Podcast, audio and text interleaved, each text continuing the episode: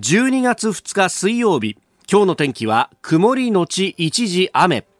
日本放送飯田浩二の OK 工事アップ。朝6時を過ぎました。おはようございます。日本放送アナウンサーの飯田浩二です。おはようございます。日本放送アナウンサーの新業一華です。日本放送飯田浩二の OK 工事アップ。この後8時まで生放送ですえー、今日雨降るんだね。そうなんですよ。ね、今日午後はですね、南部を中心に雨の降るところが多くなりそうで、うん、で、かつですね、あの、東京都心今日予想最高気温10度ということで、昨日よりも5度くらいいきなり下がっちゃうんですね。あら、今の気温が日本放送屋上の温度計8.9度ということを考えると、はい、ほとんど上がらないです、この後気温。あらま。うん、なので今日は本当ダウンコートですとか、うんうんうんうん、もう厚手のコートでしっかりともう防寒対策した方が良さそうですね。ねで、今降ってないからといって油断せずに、これ、カバンの中に今折りたたみの傘はとりあえず入れといた方がいいよね。はい、そうですね。うん。えー、寒くなりますんでね、まあ、あ乾燥もしてくる。ちょっとお湿りがあって、若干これ、湿度が上がるといいんですけれども。そうですね。ねえー、ちょっと気を引き締めていきましょう。師走忙しくなってくる中であります。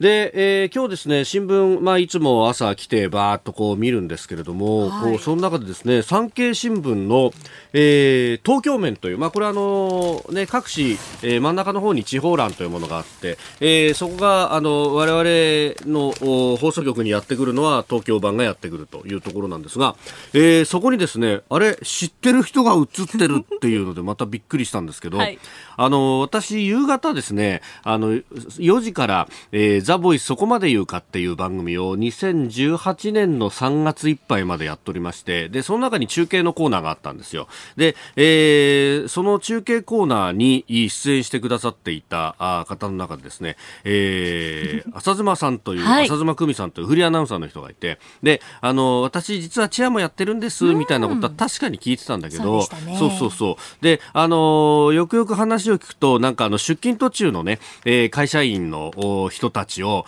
こうあの、勝手に応援してるんです、みたいな。自分変わったことやってますね、って言ってびっくりしながら聞いてたんですが、はい、えー、その浅妻さんがですね、えー、朝、あチアで応援するという活動が1000回を迎えたということで、で、ね、これをですね、産経新聞の東京面で結構大きく取り扱っていると。すごいよね、4段にわたって。本当ですね。えー、朝チアで日本を元気に出勤途中の会社員にエール、活動1000回勇気出すエネルギーになりたい。っていうですねまたこれあのちゃんとしたチアガールのユニフォームを着てるんで、はい、今なんか寒そうだよね。寒そうですよね。ねえ。うん、いやこの人面白くてね、中継行くと大体あのお店からの中継が多かったんだけど、はい、大体あの勝手にお酒を飲むっていう、ね、そうなんですよね。飯田さんの分も飲んでましたよ。そうそうそうそうそうそうそう。帰ってくるとろれつ回ってないんじゃないかみたいな時があったりなんかしましたけど、はい、そう、でもね、この、あの、やっぱ、えー、朝チアっていうこの活動、ね、やっぱりあの、1000回もやったっていうのはすげえなと。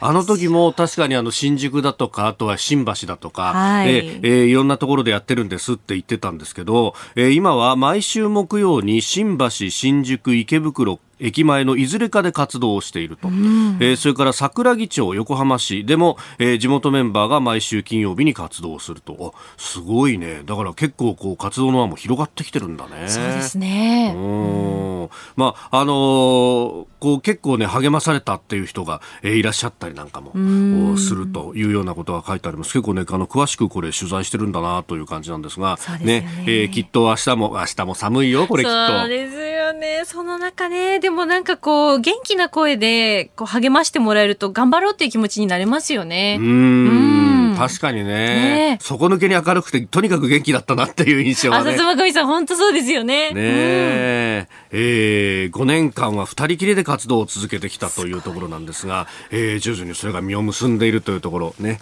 えー、頑張ってね、本当に。みんないろんなところで活躍してるなという感じがありますが。はい、はいさあ、続いてあなたの声を届けます、リスナーズオピニオンです。この傾向時アップは、リスナーのあなた、コメンテーター、私、田新行アナウンサー、番組スタッフ、みんなで作り上げるニュース番組です。えー、ぜひ、メール、ツイッターお待ちしております。今朝のコメンテーターは、ジャーナリスト、佐々木俊直さんです。えー、取り上げるニュース、まずは、昨日発表された経済指標、えー、10月の完全失業率は3.1%とまた悪化、3ヶ月連続で3%台となっております。えー、そして GoTo トラベルの東京発着について昨日は菅総理と小池都知事が緊急会談を行いました、えー、そして茂木外務大臣の国会での答弁早い時期での日米外相会談に意欲を示したとのことです。えー、そして欧州安定メカニズム ESM について、まあ、これはあのユーロ圏の財務省会合などが昨日開かれております、えー、そして中国が輸出管理法を施行したというニュース。運用の不透明さ日本企業への影響などを聞いていきましょう。ここが気になるであります。スタジオに長官各紙が入ってまいりました。あの、これ、準備をするときにですね、ざーっとこう眺めていくんですけれども、見出しを中心にね。まあ、そうするとですね、大体いつも、あの、同じようなですね、えー、記事が各紙に並ぶっていうことが、えー、多いんですね。なので、あの、一紙読むと、あとは大体あの、違いをこう、気にしながら見ていくと、大体、ああ、同じような感じだなとか、あの、表現がちょっと違うなとか、えー、その辺で見えるんですが、今日はですね、面白い現象が起こっております。えー、一面トップがですね、あの、分かれたという感じ、一面トップどころか中もそうなんですが、えー、朝日新聞、産経新聞は一面トップで報じております、えー、吉川元農林水産大臣に対して、まあ、鶏卵の生産、まあ、鶏の卵ですね、えー、鶏卵の生産販売大手の秋田フーズというところから、えー、お金が渡ってたんじゃないかと、で、それがあの農林水産大臣時代も含めて、まあ、いろんなあの、業界のためにこう、働、動いてほしいというようなことが、えー、含まれていたんじゃないかと。いうことが出てまいりました。ええー、で、これが、あの、吉川氏関連の政治団体の政治資金収支報告書には、えー、この会社、秋田フーズから、あるいは、えー、秋田フーズの前の代表の方、個人からの寄付というのが記載されていないということで、えー、またこれが政治と金という問題になるんじゃないのかというところで、えー、これはですね、あの朝日が書いてる記事と、それからあの産経、さらには、えー、東京新聞と毎日新聞もですね一面のトップじゃないんですけれども、肩のところで、えー、書いてきていると、これがですねほぼ同じような文言なんですよ、ほぼ同じような文言と。で、えー、ちなみにですねこの産経とそれから毎日さらに東京というところは確か記憶が、あの間違ってなければ、えー、共同通信の加盟者なのでで基本的にこれ署名の記事ではないので共同通信の、えー、配信記事を元にして書いてるなという感じがありますんで、まあ、大元の元をたどると朝日は自分のところで書いてますが、えー、それと共同というところなんですね。で、えー、問題はですね残りの2紙問題じゃないんですが、えー、読売新聞と日本経済新聞にはですね、えー、この記事が一切載っていない。いわゆる特落ちというやつで、えー、これあの、記者さん、特に新聞の記者さんなんかに行くと、えー、これ一番気にするもんなんだと、特ダネを抜くっていうのは確かに、あの、記者の花が、花であるというところなんだけど、それ以上に各紙乗っかってんのに、うちだけ乗っけてないっていう、特落ちっていうやつをですね、えー、何よりも恐れるというのがあって、これおそらく今日はですね、読売新聞の政治部の方は、あの、あと、検察担当、青ざめたのかなという感じで、あの、新聞記者上がりの方とか OB の人とかねあるいは現役の人に聞くとやっぱ朝こうこう出勤して、えー、一枚一枚こうめくってって特にあの自分の担当の政治欄とか見てバーッと見出しを見てあ大丈夫うちもちゃんと載ってるっていうのを確認するっていうのが一番ドキドキするんだという話をしていたんですがそう今日の読売にはですねこの吉川大臣の話っていうのが一切載っていないというのがですね、えー、あの逆パターンで先週の月曜日にはですね、例の桜を見る会の前夜祭をめぐるところは、えー、読売新聞の一社抜きっていうのをですね、えー、ドカーンとやったんですけれども、今回その真逆のことが起こってるっていうのが、なかなか、えー、非常に味わい深いなという感じがいたします。まあ、あの、すでに捜査関係者が動いているというような、えー、ことも報じられてますんで、まあ、これ、ことのね、えー、審議というものは、まあ、この先、ええー、推移を見守らなきゃいけないということですが、この秋田フーズという会社は、広島県の福山市にあって、えー、そもそもは、あの、河合克行前、あの、前の元法務大臣の、えー、関係で、えー、捜査をしたのではないかと、まあ、その辺からこうこれが出てきたというような、えー、話も報じられて、えー、おります、えー、今日の一面というのは非常にいい感慨深いというか考えさせられるものが、えー、ありました、えー、ここが気になるでした。えー、メールやツイッターもいただいております。まずこちら、ひろゆきさん、えー、他ですね、まあ様々な方から特にツイッターで、はい、えー、オープニングでご紹介した浅妻久美さんについてはいただいております。えー、浅妻さんといえば長谷川幸宏さんの呼びかけがね、あそうだ、中継の呼びかけを、あの、コメンテーターの人たちにそういえば、やってもらってたな。そうでしたよね。浅妻さんなんつってね、えー、えー、やってもらってました。懐かしいですね。ねえー、そして、えー、GoTo 関連について、えー、こちらはですね、葛飾区のラジオネーム、姫木さんという方ですね、えー、もう国と自治体の綱引きは聞き飽きました。結局責任取りたくないってことなんでしょうか。その綱引きの間に現場で何が起きているのか、そこが大切なのにと、えー、いうふうにいただきました。まあ、あの、東京に関してはね、後ほどこれ、あの、7時台、えー、佐々木俊直さんとまた深めていきますが、えー、65歳以上の方々、基礎疾患がある方々などは自粛を求めるというようなね、えー、ことが出てきておりますが、これ、あの、一方でね、もともと観光業っていうのは、えー、地方創生の切り札であったというところが、特に、えー、インバウンドと呼ばれるね、海外からの、えー、旅行客を呼び込むというところがありました。まあ、これどうしてこういうことが起こってきたのかっていうと、まあ、あの、地方の産業というものが、どんどんと、こう、縮小してきているなんてことが言われておりました。で、人口が減ってきているので、交流人口と呼ばれるですね、まあ、あの、旅行だとかでやってくる人、来る人、訪問する人の、えー、数も含めて、で、えー、計算をしようと。で、それで経済をこう回していこうというような、えー、発想のもと、この政策が取られてきた。それに対してかなり莫大な投資も行われてきた。で、えー、外国人がコロナで入らなくなってきたということを考えると、都心から送客をしないことには、えー、ここ全体のスキームが立ち行かなくなってしまうということになると、それによって、えー、地方は財政も厳しくなってくる、税収が足らなくなってくると、えー、そうすると、あの、例えば医療にかけるリソースというのも減ってしまうというようなこともあって、これセンターピンだから、えー、ここを倒させるわけにはいかないみたいなのがあるんじゃないかというですね、えー、一部指摘もあったりなんかいたします。まあもちろんあの地方で、えー、どういうですね、あの産業を起こしていくのかっていうのは、だからあの、いろんな選択肢があるはずなんですけど、もうなんか、ここ数年は観光一本足打法みたいになってきた、というあたりに、えー、このですね、苦しさがあると。そして、えー、その旗振りをやってきたのは確かに、まあ、菅さん、その、今の総理ですが、官房長官時代からインバウンドには非常に積極的だった。そして、その、下敷きになっていたのが、今、あの、官邸のブレーンだとも言われているデイビッド・アトキンソンさんの新観光立国という本だったりもすると、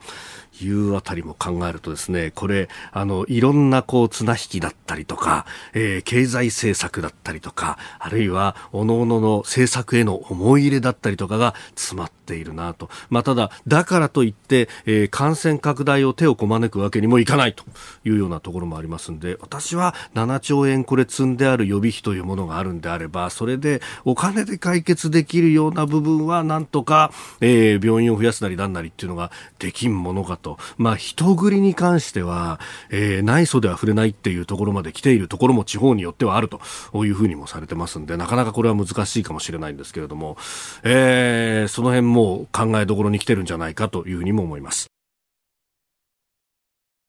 ここが気になるプラスのコーナーです。えー、週明けぐらいからですね、海外のメディアで報じられておりまして、えー、昨日あたり、まあ、ネット上などでも結構出ていましたが、中国が新型コロナの感染者の数などを、まあ、この感染当初ですが、少なく発表していた可能性というものが、えー、アメリカのメディアなどで指摘されています。アメリカ CNN が内部文書を入手したということで結構大々的に報じてるんですけれども、えー、感染が拡大が始まった初期段階、まあ、この段階で抑えられていれば全世界には出なかったかもしれないというような時期でありますが、まあ、そこでですね、世界中の知見を集めて抑えていけばというところだったんですけれども、えー、例えば2月の10日、の新規感染者数、えー、実際に発表された例、公式発表症例数が3911名だったんですが、これが、えー、実際は5918名というふうに内部文書では記録がされていたと、えー、3月初旬の報告書によると、症状が現れてから診断が確定するまでの平均期間23.3日だったと。まあ結構これを詳細にですね、その内部文書を分析し、そして報じているというところです。で、この文書というものは CNN はですねですね、えー、湖北省の疾病予防当局の内部文書を独自入手したんだと、えー、いうこと。がありました。まあ、2月の10日あたりですと、まあ、日本で考えるとダイヤモンドプリンセス号に、えー、の対応がようやく収束ししてきているというようなところで、まあ、武漢からすでにチャーター便で帰ってきた方々も隔離生活をしていたというような時期であります。まあ、あの、このぐらいの時期に、まあ、すでに春節が終わっていたんで、世界中に、まあ、あの、ウイルスがすでに移動していた可可能性は、まあ、否定はしきれないところではありますが、まあ、その後訪れた3月あたりの第2波とね、えー、日本でいうところの第一波というものも、えー、あるいは低く抑えられたのかもしれないと。まあ、あの、そもそも論としてこれについてはですね、あの、オーストラリアのモリソン首相などが、えー、国際的な調査団をきちんと派遣して、えー、やるべきだということをずっと言い続けてきたわけですけれども、いや、図らずもそれが、えー、正しかったんじゃないかということがまたこれ証明されたんじゃないかというような、えー、ことであります。まあ、あの、特にですね、この時期2月から3月ぐらいっていうと、あの、当初李克強首相がこう動いていたところから、えー、習近平氏が動き出して、俺がコロナを抑えたんだってことを大々的にアピールしようとしていた時期なんですけれども、いや、抑えるどころか嘘で塗り固めたじゃないかっていうことがですね、えー、これ、あの、出てきたというところで、えー、あります。まあ、今後、追加でどういうものが出てくるのかっていうのも注目していきたいと思います。ここが気になるプラスでした。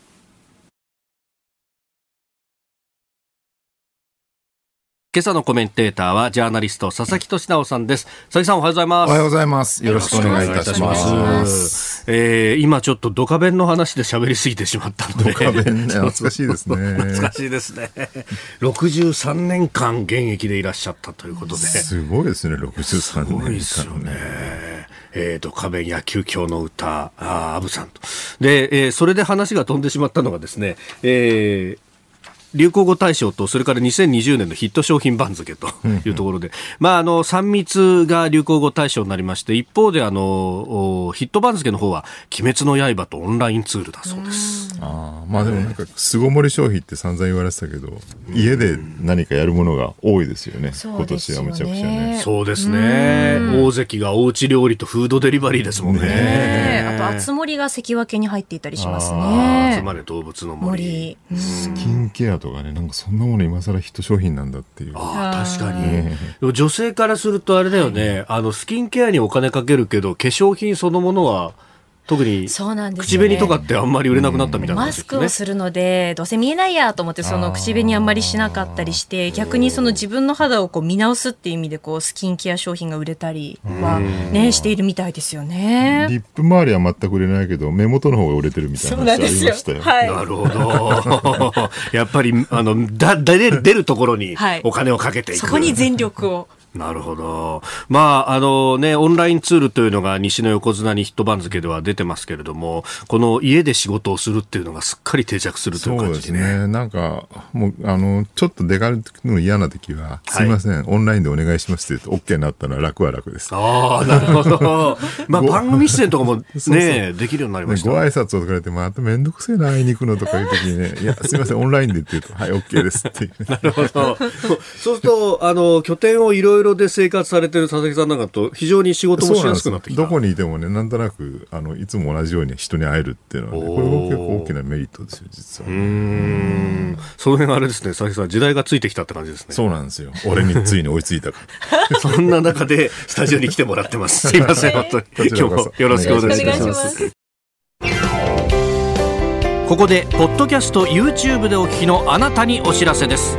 ラジオの日本放送飯田浩司の OK 工事アップではお聞きのあなたからのニュースや番組についてのご意見お待ちしております。ぜひメールやツイッターでお寄せください。番組で紹介いたします。どうぞよろしくお願いします。では最初のニュースこちらです。10月の完全失業率 3.1%3 ヶ月連続で3%台。総務省が昨日発表した10月の完全失業率は3.1%で前の月と比べ0.1ポイント悪化し3ヶ月連続で3%台となりましたまた厚生労働省が発表した有効求人倍率は1.04倍で前の月と比べ0.01ポイント上昇しておりますえー、完全失業率が上がってきた。そして有効求人倍率はまあ、上昇とは言ってもビビたるものという感じですかね。そうですね。まあ、ヨーロッパ、アメリカに比べればね、まだまだそんなに不健全な状態ではないんだけど、うん、まあ、はい、この冬、ひょっとしたらね、年末年始から年明け、緊急事態宣言また出るかもみたいな、ね、見通しも徐々に出てきてる中で、ちょっとやばい感じになってきてるよねと。そうすると国がやる、何をやってくれるかっっていうね、ところになってきていて、はい、GDP の需給アップが34兆円って数字が出てて、はい、だからそのぐらいのね、うん、えー、財政出動必要なんじゃないかと。はい、でちょうど3次補正、えね、今話題になってますけど、自民党の下村政調会長が34兆円ギャップあるからそのぐらいは財政出動させようと。はい、で、公明党も多分10兆か20兆は必要だよねみたいな話をして、えー、国民民主党の玉木さんはね、はい、もっと積極で48兆円とか言って、財源どうすんだって、コロナ国債増発。ああ。これはね、僕ね、かなりまっとうな、いい、あの、政策提案だと思うんですけど、ただね、この辺の話をちょっとインターネットで調べて、はい、各ウェブメディアがどう報じてるのか、新聞どう報じてるのかで見てみると、またそのね、財政規律が、財政規律が、はい、財政規律がって言ってる人がぞろぞろ現れてきていて、えー、でまたこういうこと言ってるから財務省に載せられてね、うんあの財政出動がだんだんしょぼしょぼくなり、はい、で結果的に対して効果が出ないと。で効果が出ないとまた麻生太郎あたりが、はい、やっぱり効果出なかったじゃないかって言い出すっていうねその良くない流れになることが多分一番怖いのかなって感じはしますね。まあね第二次補正だって予備費10兆積んどいてこれをいつ使うんだって話だったはずなのにまだ7兆残ってるっていう、ね、そうなんですよね。だからまあとりあえず給付金もう一回出すしかないでしょうって話だと思うんですけど、あの、さっきのね、その玉木さん、国民民主党は、はい、えー、10万円のね、その、この前の、はい、えー、給付金と同じように、まあ、もう一回出すべきだって話をしていると、うん。えー、言うんで、まあ、低所得者向けにはね、プラス10万円で20万円にしてた。それ以外は10万円っていうね、まあ、このぐらいがね、妥当なんじゃないかなと。まあなんかネット見てるとね、毎月10万円くださいって言ってる人がいっぱいいて、はい、それはもはやユニバーサルベーシックインカムだろうっていう議論なんだけど、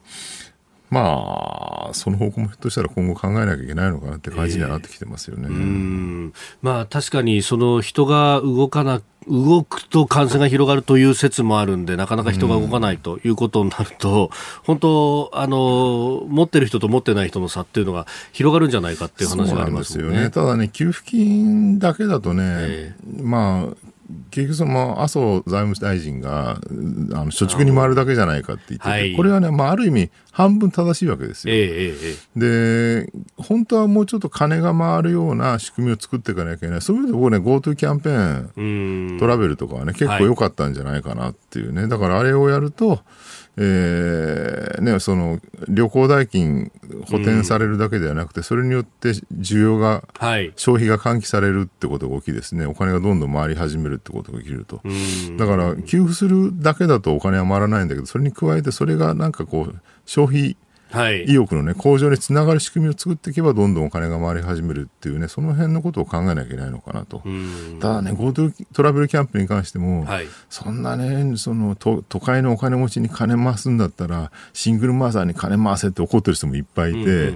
それも勘違いでね、はいなんか立憲民主党あたりにそういうこと言ってる人がいっぱいいるんだけど、なんか別に旅行、お金持ちが旅行するために GoTo キャンペーンやってるわけじゃなくて、観光業っていうね、もう、はい、えー、日本国だと1000億、1000兆円ぐらいのですね、市場がある、うんうん、えー、その観光業界にちゃんとお金を回すために、はい、GoTo トラベルキャンペーンをやってるわけであって、別にお金持ちが旅行するのをね、援助してるわけではないっていう、そこのね、誤解が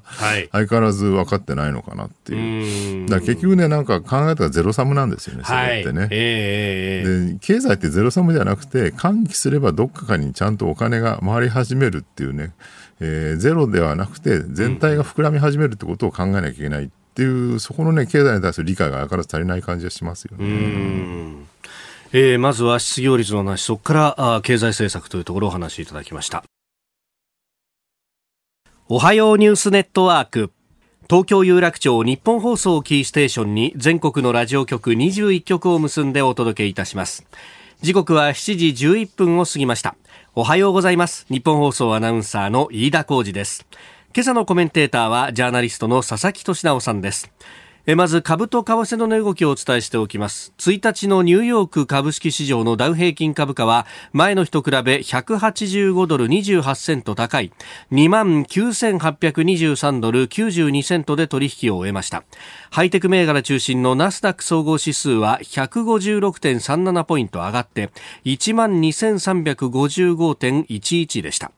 一方円相場は1ドル104円30銭付近で取引されております。では取り上げるニュースこちらです。GoTo トラベルの東京発着について菅総理と小池都知事が会談。65歳を超える高齢者の方々また基礎疾患をお持ちの方々その利用の自粛を呼びかけたい。菅総理の昨日の会談後のコメントをお聞きいただきました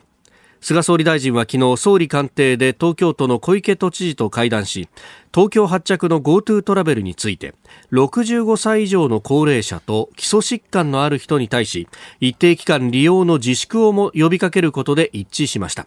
小池都知事は自粛期間について12月17日までを想定していると説明しております。えー、12月17日ですと、まあ、2週間後と、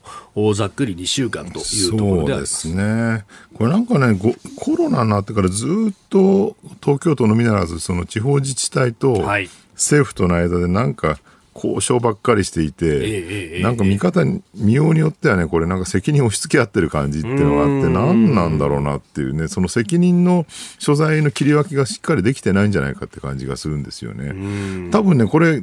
原因は何なのかっていうと、実はね、その、はい、法的根拠が、新型インフル特別措置法、あそうですね。特措法なんですけど、はい、これがね、なんか、要するに、自粛の期間とかどこまで範囲を広げるかっていうのは都道府県知事が決定するって書いてあるんだけど、はい、一方でその都道府県知事に対してえー、政府がですね、うんうん、えー、総合調整によって指示を出せるみたいなことも書いてあると。でどっちがね、その主体なのかっていうのが明確に書いてないんですよね。はい、で、それがね、多分こうやって毎回毎回なんか調整して、なんかいやいや、俺の責任じゃない、いやいや、あなたでしょとかやってやってる、えー、一つの原因になってんじゃないかなって感じはするんですよね。で、この法律、こういうね、法律のあり方で僕は実はね、すごい日本的だなと思って、はい、結局だから政治決断みたいなね、強いられた時に、誰か一人が責任を負うんじゃなくて、はい、まあみんなで調整しましょうよっていうね、うそういうやり方なわけですよ、日本っていうのは。まあまあまあ、穏便まあまあまあね。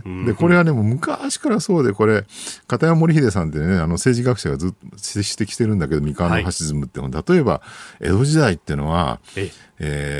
ー、その幕府のね、将軍に実権がこう集中しないように、はい、老中とか、大老とか、いろいろこう周り、年寄りを置いて、その人たちで集団合議体制にしたと。はい、で、これが明治維新で天皇にね、その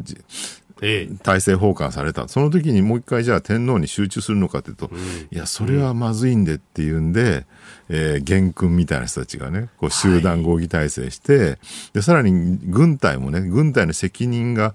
こう集中しないように、えー、逆にその統帥権独立みたいなことをね、させたと。で、統帥権独立ってなんかあれはほら、軍の暴走の原因になってるって言われてるけど、実はそうじゃなくて、軍の、あの、軍と政府を切り離すための、そもそもそもそもが、分散させるための方法、あ法あの対策だったっていう話なわけですよ。あの、ちょうど憲法、帝国憲法ができる、うん、明治憲法ができるあたりっていうのは、まあ、もともとその、明治維新からこの方やってきた、まあ、人たちと、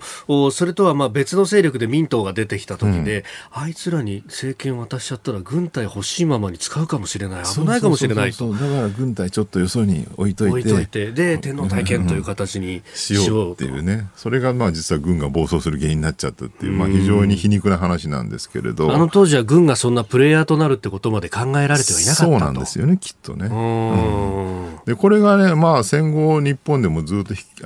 はい、引きずられていてなんとなく権力をやっぱり分散した方がいいんだと、はい、ちょっとでも政治的リーダーシップを取うとするといきなり独裁者呼ばわりされるっていう。うんうんうん、まあ安倍さんなんか典型ですよね。はい、まあそんなにね、独裁者でも何でもなかったと思うんだけど、政治判断で何かやろうとすると、例えばもういきなりもうね、ヒットラーだっていう人がいっぱい現れるっていうね。だそれこそほら、コロナになった時に3月ぐらいにあの、学校、はい、休校、一斉休校。ね、一斉休校。あれもね、なんか、何の根拠もない、何やってんだってみんな怒ってたじゃないですか。あれは僕政治判断の一つで、あれが正しかったかどうかって検証はもちろんされなきゃいけないんだけど、それは政治としてはありだよなって僕は思うんですよね。で、これがね、やっぱり嫌がられるっていうね。まあ、もともとのこの新型インフル等特措法の、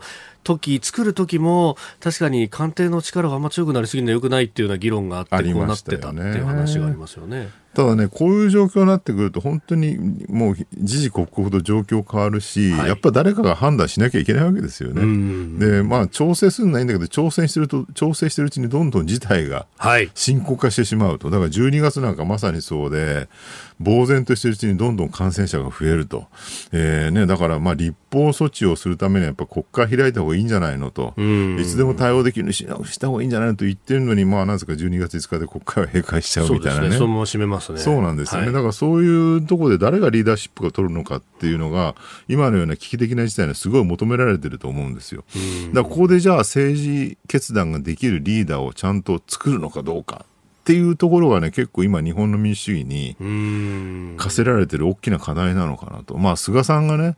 そこまでの、はい。責任を取る決意、覚悟があるのかどうか、ちょっと僕には分かりませんけれど、これはね、今必要な時代になってきてるのかなと。で、ここでね、政治的な決断をちゃんと取るリーダーが現れて、それを国民が支えるっていう構図になれば、はい、それ僕ね、日本の民主主義としては一歩前進なんじゃないかなと。一歩前進なんだけど、まあでも一方でね、そういうことやると、また、なんかこうね、はい、独裁者だとかっていう人が現れるのをまあ想像つくのはつくんですけどねね。まあなんというかこういう危機に際して決断をするっていうことと後から検証するっていうことは多分切り分けなきゃいけないんですけど決断をした瞬間からすぐ検証しちゃってまだ材料乏しい間にでこう足を引っ張るみたいなのが。そうなんですよね。だってもう分かんないこと多すぎるじゃないですか。例えばマスクは有効かどうかなんて本当に最近になってようやくね、そうですね。感染予防にもも役立つんだってこと言われてくるようになったけど、例えばじゃあ3月、4月の時点でそこまで分かってたかって分かんなかった。でそこでアベノマスクね、はい、配って、そんなもんいらんとか言ってる人いっぱいいたんだけど、今になってあれはやっぱ配ってよかったんじゃないのって話に。まあ、あれでね、ねマスクの価格が下がったとか、供給量が、うんあの適切になったっていうような話もありますからね。そうなんですよね。だからその瞬間その瞬間でね NG を出すのは誰にもできるんだけど、それをやっててもまあキリがないからとりあえず一旦お任せしますと。でお任せしてまあでも一応収束一段落してからはちゃんと検証して、はい、責任を取るなりなんなりはしてもらいましょうっていう段取りにするのが一番いいんじゃないのかなと。だから一旦はねやっぱりね我々はその権力を信頼する権限をそのリーダーに移譲するってことはやってもいいんじゃないかなっていうのは個人的には思うんですけどね。えー、そしてもう一つ用意していたニュースは茂木外務大臣が早い時期での日米外務大臣の会談に意欲という、まあ、昨日の国会答弁で、えー、ありますが、まあ、アメリカの体制があバイデンさんがね、えー、このまま政権を取るんであればそうですね。対中戦略はそうは変わらないだろうと、まあ、共和党内部にもねその中国に対する反発非常に強い。あ民主党内部民主党内はい。でもね、えー、いやごめんなさい民主党内でも、だからまあそう変わらないだろうと言われてると、えー、うん、ただバイデントランプからバイデンになって何が一番変わるかっていうとおそらくその同盟国、日本を含めたあドイツとかフランスとかに対する見方が大きく変わる可能性があると、今まではね、なんかトランプはすべて同盟国はあんまり冷たいあしらいというか、うまあ中国と同じようにね、一歩を引いてって感じだったんだけど、おそらくバイデンになると、もう少し同盟国を大事にするだろうと。でそこでじゃあ日本とね、アメリカがどのぐらいの協調体制取れるかどうかってところが、多分今回の会談の肝なんじゃないかなと思います、ね、うん。まあここもやっぱりきちんとその尖閣の王女適用であったりとかそうですね。今のところ見てるとそこまでバイデンさんが腰引けてる感じはなく、はいまあ中国に対しても日本と協調してやっていきましょうよっていう姿勢に関してはそんなに揺らいでないのかなという安心感ありますし、少なくとも在日米軍撤退とかそういう恐ろしいこと言い出す心配は現状ではないかなと、はい、ただもう一個気になるのは在韓米軍どうするんだろうなっていうね。そっちの方は。そっちの方なんですよ。これアメリカはねそこまでやる気はないと思うんだけど、はい、まあ、中韓の関係から言うとそういう流れになってきそうな雲行きもあるので、まあ、ここね、確かにそうですよね、その現地の世論が沸騰してくると、アメリカは引かざるを得なくなるっていうのは、フィリピンで90年代に起こった例ですよね。そうなんですよね、あれでこれで在フィリピン米軍撤退した結果、はい、南シナ海に。のああいう事態になってしまった中国がどんどん出てきたと。そうなんですよね。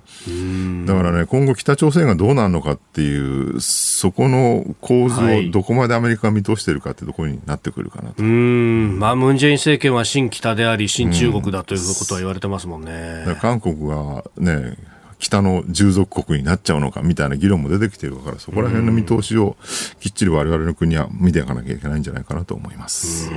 以上、おはようニュースネットワークでした。続いて、教えてニュースキーワードです。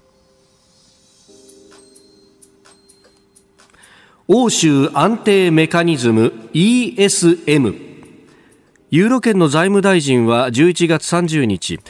欧州債務危機の際に設けられた加盟国向けの救済基金である欧州安定メカニズム ESM を見直すことで合意しました。えー、ヨーロッパの金融行政の安定を図るための金融支援機関で、まあ、財政危機に陥った国を支援するということで加盟国がまあお金を出し合うという仕組みということですが。そうですね。これちょうど5年前にねギリシャ危機っていうのがありましたよね。ねもうギリシャ、放満財政で、人口の半分ぐらいが公務員みたいなね、はい、恐ろしい状況で、もう財政破綻してきたと。その時にね、だから、ね、EU どうすんのかって話になって、まあ、巨額の債務があると。で、これね、揉めに揉めまくったのね、皆さん覚えてますかね？あの、財政破綻させるって、そしたらユーロが紙切れになるんじゃないか、みたいなことがあったりとかね。で、この財政破綻して、まあ、巨額の赤字をどうするかっていうんで、はい、当初その債務を減免するっていうね、うんうん、まあ要するにデフォルトしさせちゃおうって話だったんだけど、それやると、はい、まあ、いわゆる財政規律の問題があってね、ECB のって話になって、結局、緊急資金注入みたいな、緊急融資をして、お金を貸してあげたと。はい、ただね、この時ね、すごい過去を残したんですよね。なぜかっていうと、結局、ギリシャの銀行、あ、ギリシャの政府が、まあ、ドイツとかね、フランスの銀行のお金を大量に借りてたと。はい。で、それを返さなきゃいけないと。で、じゃあ資金注入しましょう。うん、これ、債務の減免だったらチャラにするんであれば、ギリシャの国民は助かったんだけど、はい、資金注入では助からない。なぜかというと、ギリシャにお金をね、貸してあげますと、うん、EU から。そうすると貸したお金は、結局ドイツの銀行に返されるだけで、えー、そうすると、ね、ドイツは助かった。はい、銀行がね、うん、借金チャラにさらなくて済んだと。で、その貸した莫大なお金は結局ギリシャ国内には何も残らなかったっていうね。うん、で、一方でギリシャにはものすごい緊縮財政求められて、はい、もう窮乏に窮乏極めてですね、うん、もうみんな貧乏になって大変だったと。そうするとギリシャにとってはなんか何一つね、確かに我々が借金したのはまずかったけど、EU は何も助けてくれなかったじゃないかっていうすごい過去を残したわけですよね。それで切り売りした港が中国に買われたりなんかして安全保障上も不安定になったそうなんですよ。だから、ね、今回ね、だからもちろんそこでね、まあ、もう一回今ほらイタリアとかはい、ものすごい感染爆発、難応はしてますから、えー、今後またね、財政がおかしくなると、はい、えー、まあ、相当コロナにお金かけてるんで、日本もそうですけどね、はい、でしかも GDP はものすごい、えー、マイナスになってると、で資金注入当然必要になってくるよねって話なんだけど、そこでまたね、なんか、はい、ドイツ、フランスって、要するに北の方の国がなんか生き延びるために、えー、えー、南のね、ヨーロッパをね、足毛にするみたいな構図になってしまうと、またあの問題が再燃してきて、えー南北の分断が激しくなるのかなっていう感じはすごくするんですよね。はい、あの時なんか、ユーロ A、ユーロ B にして、そうですよね。なんか、南の方の財政の悪い国たちはユーロ B を使って、ドイツとかフランスとかいい国はユーロ A を使うみたいな話まで出ましたよね。観光客向けの人民元と分けるみたいなね、そんな話ですけれども、はい、でもそれってもはや、なんか統一通貨じゃなくなっちゃってるっていう話なんですよ。で、ね、考えてみるとね結局一つの国の中で金融財政政策を取れるっていうのはやっぱり例えば日本だったらそう日本という国があって円というのがね共通通貨があって例えば東京お金儲かってるけどじゃあ北海道やね四国は非常に財政が厳しいと。だったら東京で集めたお金を地方交付税として、ね、地方のあのあまり税収がない都道府県に回しましょうと。それに対して東京の人間はそんなのやめろとかって言わないじゃないですか。うん、なんだよと思いながらも、でも同じ日本だもん、ね、まあ、そうなんですよね。で、これがね、じゃあヨーロッパでどうなんだドイツ人にとっては、我々はこんなにね、緊縮財政長年やってきても貧、貧乏じゃないけど、まあ、結構厳しい思いしてきてるのに、あんなね、だらだら暮らしてるイタリア人やギリシャ人にお金をやるなんて、けしからんってみんな怒るわけでしょ。でその気持ちもわかるんだけど、はい、それってでも言い出しちゃったら、EU っていうね、ヨーロッパ全体が一つのね、ネーションであるっていうような発想と反してますよね、はいっていう話になっちゃうわけですよね。そうするとね、国って一体何なのかと、はい、えー、愛国心とかね、郷土愛とか、あるいはネーションっていわゆる国民国家の国民って何なのかっていうね、そこのね、根幹に関わる問題が、ついにここに噴出してきてるのかなっていう感じはすごくしますよね経済の部分で先に統合はしたけれども、やっぱりその同胞意識みたいなものって、まあ、形に表せない、数字にも表せないけど、一番重要なのはそこだったりするところですかね。よねしかも EU ってほら、まあ、ここ21世紀入ってから、冷戦はどんどん拡大してるじゃないですか。はい、東欧とかまで入ってトルコとかね。うんもう入ろうとしていた。ドイツ人がトルコにね、同胞意識持ててんのかとか、ね、チェコとかスロバキアに同胞意識持ててんのかって、なんか微妙なとこですよね、そこはね。だからなんかね、散々グローバリゼーションだとかね、はい、まあ、我々はコスモポリタンだみたいなね、えー、世界一つって言ってきたんだけど、その世界一つって概念自体が、本当にそんなに有効なのかと。我々がね、本当にじゃあ日本がもし例えば東アジア、共同体みたいな。のできてね、ASEAN と日中、日中間が全部一つの国になった時に、じゃあ、なんかわかんないけど、どっかのね、地域でものすごい放満財政が起きた時に、日本人は、いや、同胞だからってそこまでお金を投じられるのかどうかってことをね、我々はもう一回考えなきゃいけないなって感じはしますよね。もちろん、共愛なね、愛国心に行っちゃいけないんだけど、はい、そこのバランスなのかなって。思いますよ。なんというか、そういう適切なサイズみたいなものっていうのが、おのおのあるのかもしれないですね。そうなんですよね。まあ、日本だって考えてみれば、日本人だってアイデンティティができたのは明治維新以降であって。そっか、もともと江戸時代は各藩の体制そうなんですよ。別に会津の人とか薩摩の人であって、別に日本人だなんて意識がほとんどなかったってのはよく言われてるわけですよね。でひょっとしたらその時代だったら、え、北海道にそんな支援何言ってんだ、そんなの、俺の、俺らの国じゃねえぞって思う人はいっぱいいたかもしれないっていうね。だから時代とともにその、我々の同胞っていうそのエリアの広さ、意識みたいなのはやっぱ変わっていくのは変わっていくんだと思うんですけどね。まあその辺がまたコロナであぶり出されたところがあるのかもしれない、ね、ありますよね。グローバリゼーションが逆回転してるっていうのはこういうところには現れてるのかなって危機のプレッシャーみたいなものがね。さあ、この後は畑美智子さん登場、いってらっしゃいをお送りします。今週のテーマ、カレンダーについてであります。続いて、ここだけニューススクープアップです。この時間、最後のニュースを、スクープアップ中国が輸出管理法を施行。中国は昨日安全保障上重要だとみなした製品などの輸出規制を強化する輸出管理法を施行しました。中国企業に対するアメリカからの圧力に対抗することが狙いとされていますが実際の運用がどのように行われるかは不透明で日本企業への影響も懸念されています。中国が運用で何かしてくるっていうのは、まあ、いつの時代もあったというか、レアアースの金融みたいなことされたこともあるし、ねうん、レアアースありましたよね。えー、あれは、あの、確か尖閣で、はい。海保の巡視船と、そうですね。船が衝突して、大騒ぎになった時にっていうね。船長拘束してたそうなんですよね。多分これね、おそらくアメリカがほら、ファーウェイ。はい。禁輸したじゃないですか。えー、あれに対する対抗措置で、ただね、すぐそもそも、その運用するかというと、そんなことはないだろうっていうのが大方の見方で、なぜかというと、この話が出てる一方で、はい、例のほら、中国が RCEP、ね、始めました。で、同時に TPP も、はい、えー、加入したいみたいなことをね、習近平がちょっと喋ったりとかして、かなり、その国際的な、あの、自由貿易の枠組みに、参画してこようって意,、はい、意欲をね相当見せていると。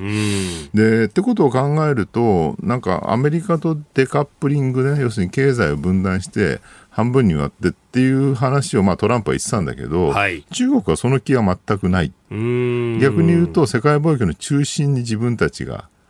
置きたいっていうね。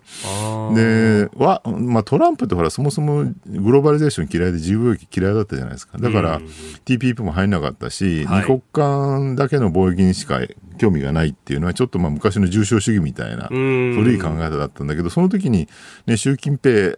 中国はどっちかというと自由貿易のなんだろう、こう、守護神は我々であるみたいなね。ね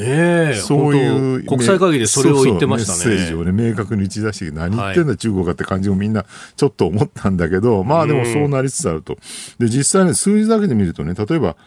RCEP と、まあ、もし中国 TPP 入るとすると、これ20カ国近い19カ国かな？あ両方合わせる。両方合わせると。そうするとね、全世界における GDP 比率が34%。あ3分の1はね、その TPP と RCEP で取ってしまうっていうね。はい、一方で、アメリカが占めてる GDP 比率25%。ああ、まあ、異国で25%、すごいとはいえ。けど、RCEP、TPP 全体に見ると、そっちの方が強いよねと。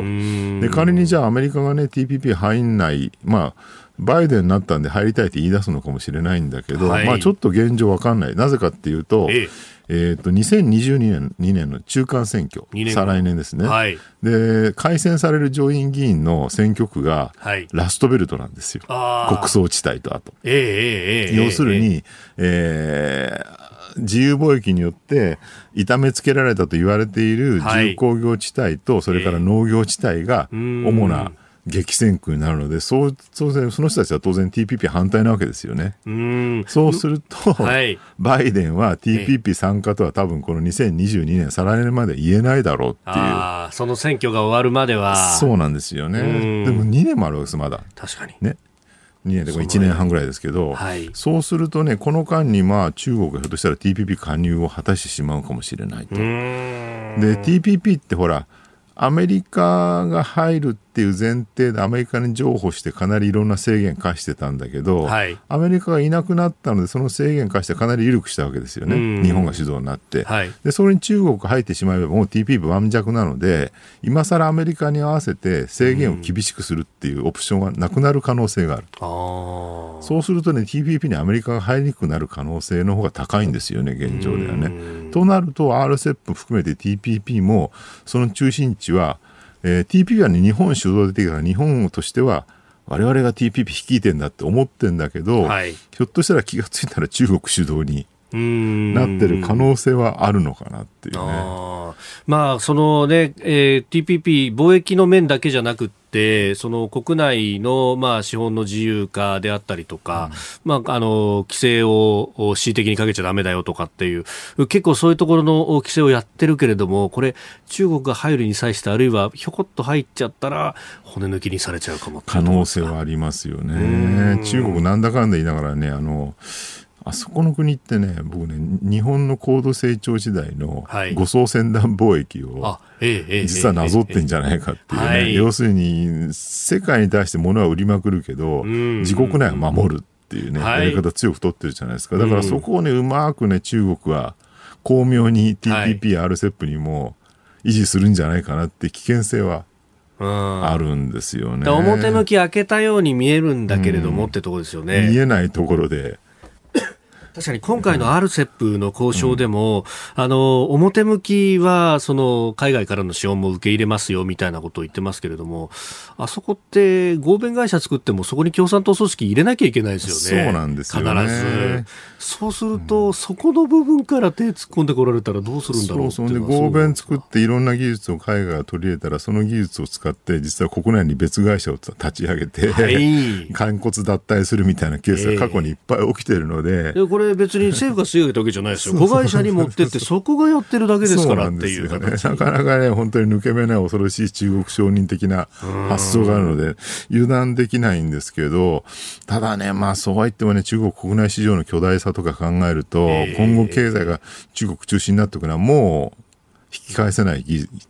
実かなっていうね。過去ね、こうなんか、いわゆるアメリカ、ね、ヨーロッパを中心にする自由主義陣営と、はい、それに対する対抗勢力っていうのでいうと、20世紀の構図って前半がね、その第二次世界大戦に至るまでの数十国対、はいアメリカ、イギリスだったじゃないですか。